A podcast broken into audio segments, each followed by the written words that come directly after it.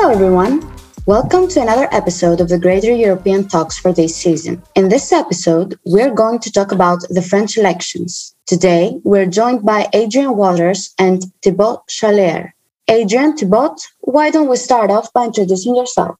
Hello, everyone, or as they say in uh, French, uh, salut tout le monde. My name is Adrian Waters. I'm the democratization desk officer of the Institute for Greater Europe, of which I've been a member since 2018. I was also its secretary between December 2018 and uh, December 2019. And uh, I've written several articles for the Institute on topics concerning democracy in Europe. I'm Thibaut. I'm a master degree in social transition, and now I'm being part of the authors team for the Institute of Greater Europe since this year. Great. To quickly introduce the topic, the French presidential elections are currently in the limelight as they could shift the equilibrium within Europe.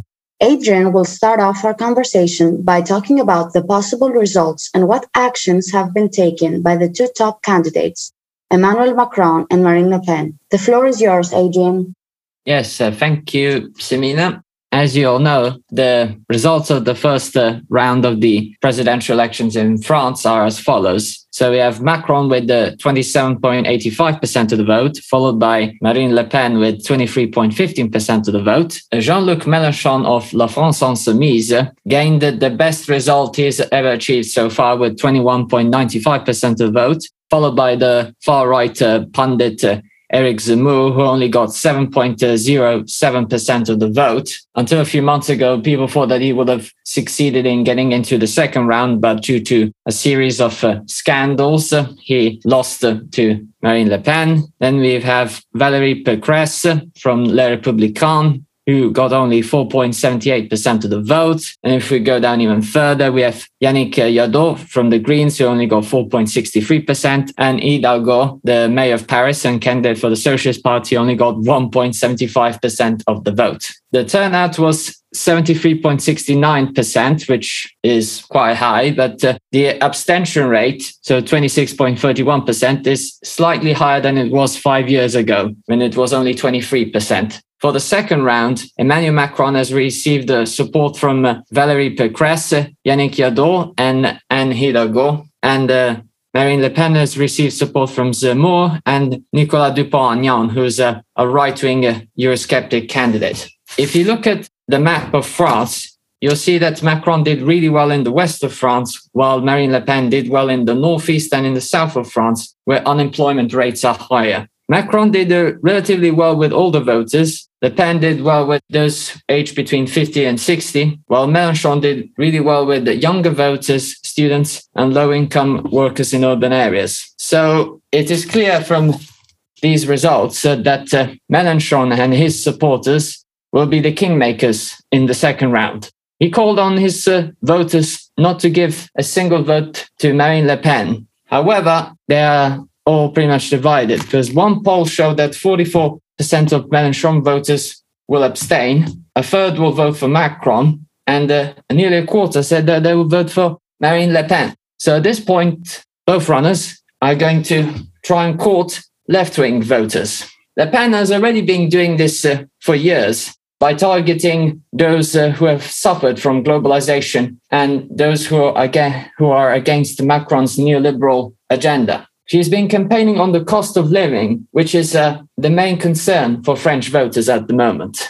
So she is proposing policies that are supposed to mitigate the negative consequences uh, of Macron's uh, flawed economic policies. So she wants to lower VAT on basic goods. She wants to waive income tax for the under 30s she wants to exempt companies from tax contributions if they raise minimum wages by at least 10%. And she also wants to lower the retirement age to 62. So she's getting the votes of people who, while in Macron is uh, going green in order to attract both left wing and green voters, insisting that he has common ground with uh, these people. However, his environmental record, as we all know, is not that rosy. His uh, fuel tax led to the Yellow Vest protests. I mean, he also curtailed the activities of environmental activists by criminalizing protests in airports and by introducing restrictions on civil liberties. He also failed to pass uh, recommendations by the Citizens Convention on Climate Change into law. He also failed to reduce France's greenhouse gas emissions. And he also didn't manage to put environmental protection in France's constitution. So really, I think he'll have a hard time trying to get support of those who are who really care about the environment in France. He also made a U-turn on his promise to raise the retirement age to the age of 65 by saying that he's willing to adjust the time frame. However, this is not convincing many people at the moment. So polls are giving Macron a clear lead over Le Pen.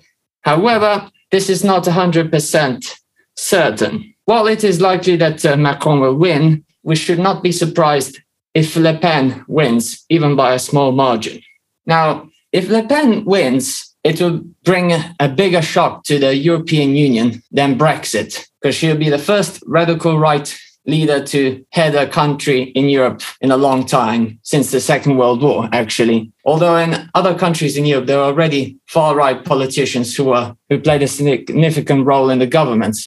I mean, think of Jörg Haider in Austria in the early 2000s, or recently in Italy, we had Matteo Salvini and the League in power in Italy. Her presidency would be a shock to the European Union, also because many of her policies would depend on violating EU, role, EU rules.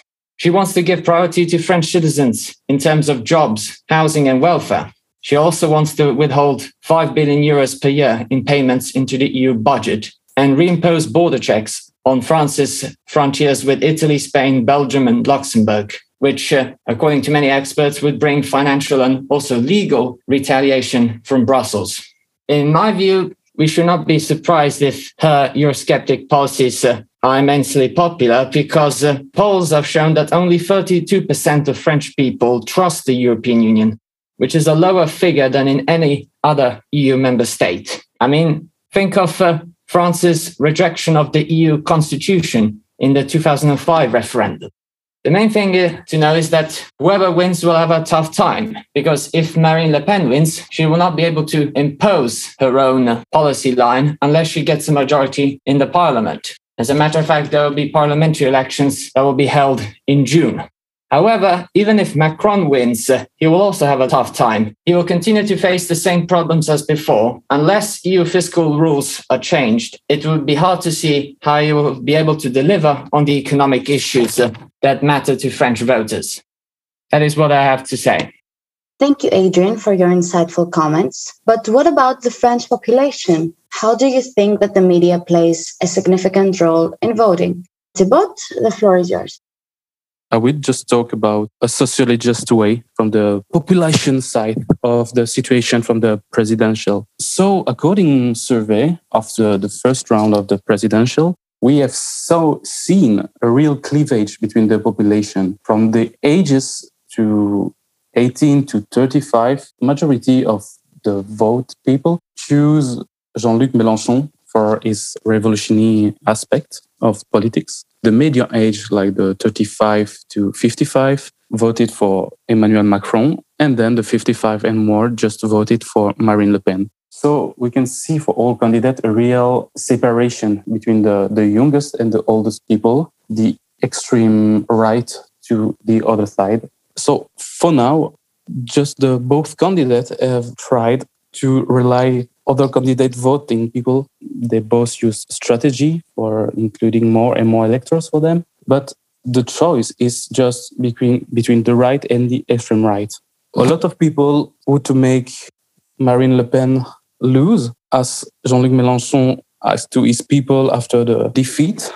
Don't make a single vote for Marine Le Pen, but the both are present for the presidency. And yeah, I have something to say about the media with some survey effect, the bandwagon effect and the underdog effect. So the population in France have had to choose between earth voting and logic voting. So when the surveys that publi- uh, were published in France, some candidates was on the top of the list and the other was of the low, low side. So the French people were just like invited to vote for the more potentially president they could make. I heard some stories about people saying that I wanted to vote for this one, but I voted for the other because he had the better chance to pass. Here in La Réunion, we just saw two candidates. For the dom-tom, it's like pretty unusual. Only Jean-Luc Mélenchon and Éric Zemmour came to this island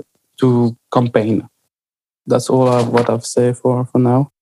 Left-wing uh, voters are in a, a bit of a dilemma in this election Firstly, it's a repetition of what happened five years ago. And secondly, the Republican anti Le Pen front is not as strong as it used to be. And uh, unfortunately, French voters are faced with two candidates, which, in my view, are just as bad as each other. And I think that uh, if Le Pen wins, then Macron will, uh, will only have himself to blame. And so I think uh, this election also shows that uh, the French democratic system needs to be altered. Firstly, by introducing proportional representation. Secondly, by reducing the powers of the president. And uh, thirdly, giving uh, French people more of a say in the decision making process and not just every five years or every time there's a local and regional election. At the end of the day, it's uh, up to the French people to decide on Sunday. And whatever happens, uh, we'll have to sort of accept the consequences. But it'll be something to analyze next time.